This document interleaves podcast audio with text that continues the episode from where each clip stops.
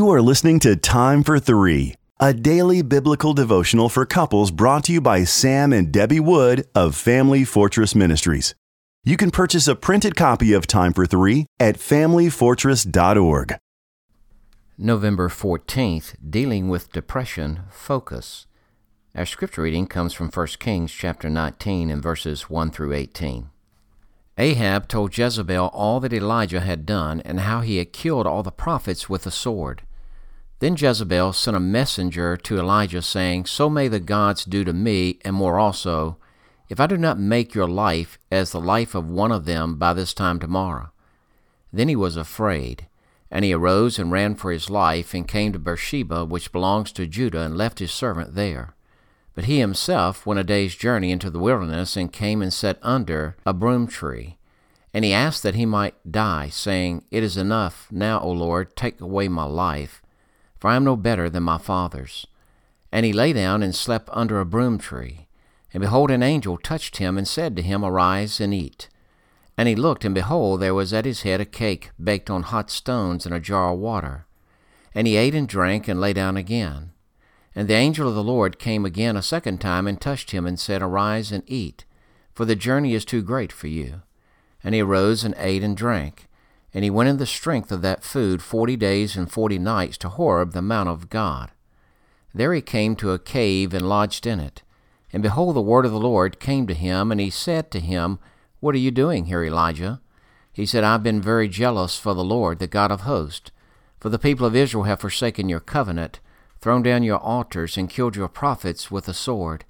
And I, even I only, am left and they seek my life to take it away. And he said, Go out and stand on the mount before the Lord. And behold, the Lord passed by, and a great and strong wind tore the mountains and broke into pieces the rocks before the Lord. But the Lord was not in the wind. And after the wind, an earthquake, but the Lord was not in the earthquake.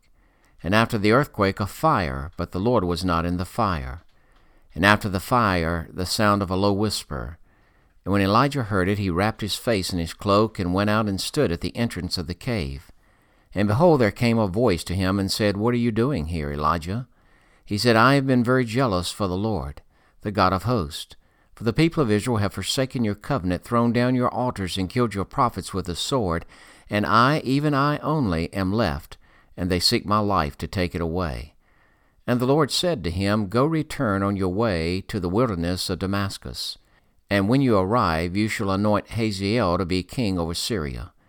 And Jehu the son of Nimshi you shall anoint to be king over Israel. And Elisha the son of Shaphat of Abel Meholah you shall anoint to be prophet in your place. And the one who escapes from the sword of Hazael shall Jehu put to death. And the one who escapes from the sword of Jehu shall Elisha put to death. Yet I will leave seven thousand in Israel, all the knees that have not bowed to Baal, and every mouth that has not kissed him. As we have seen in the last two days' devotions, in order to overcome depression that had been intensified by physical exhaustion and emotional loneliness, God provides Elijah with some R&R and a fresh revelation of his presence. But Elijah also faces spiritual depression. The devil, a master strategist and tactician, knows how to attack us, where to attack us, and when to attack. Even though Elijah had just experienced a great victory over the prophets of Baal, he allowed the devil to minimize his faith and to maximize his foe, that is, Jezebel. The enemy used the fear of what might happen to overwhelm him. The devil sometimes maximizes obstacles in a spouse's life that bring him or her, like Elijah, to a point of debilitating despair the defeated partner has a tendency to withdraw and become consumed with hopelessness. The devotion from November 13th describes how God uses a fresh revelation of Himself to lift depression. The Lord, however, does not stop there. Once Elijah focuses on Him and his faith is restored, God continues to shift the prophet's focus away from Jezebel's threat by assigning him a new task.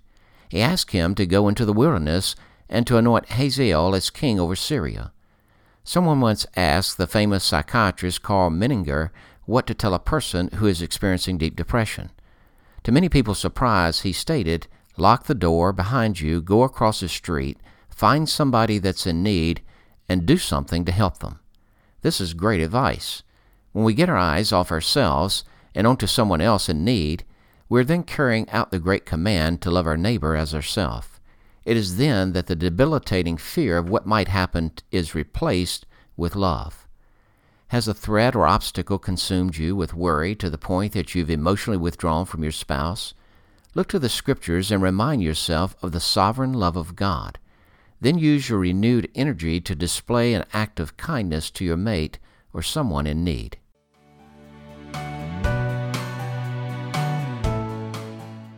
If you are blessed by these daily podcast devotions, please consider joining our ministry team by making a donation of $2 per month on our ministry website at familyfortress.org or on our ministry app.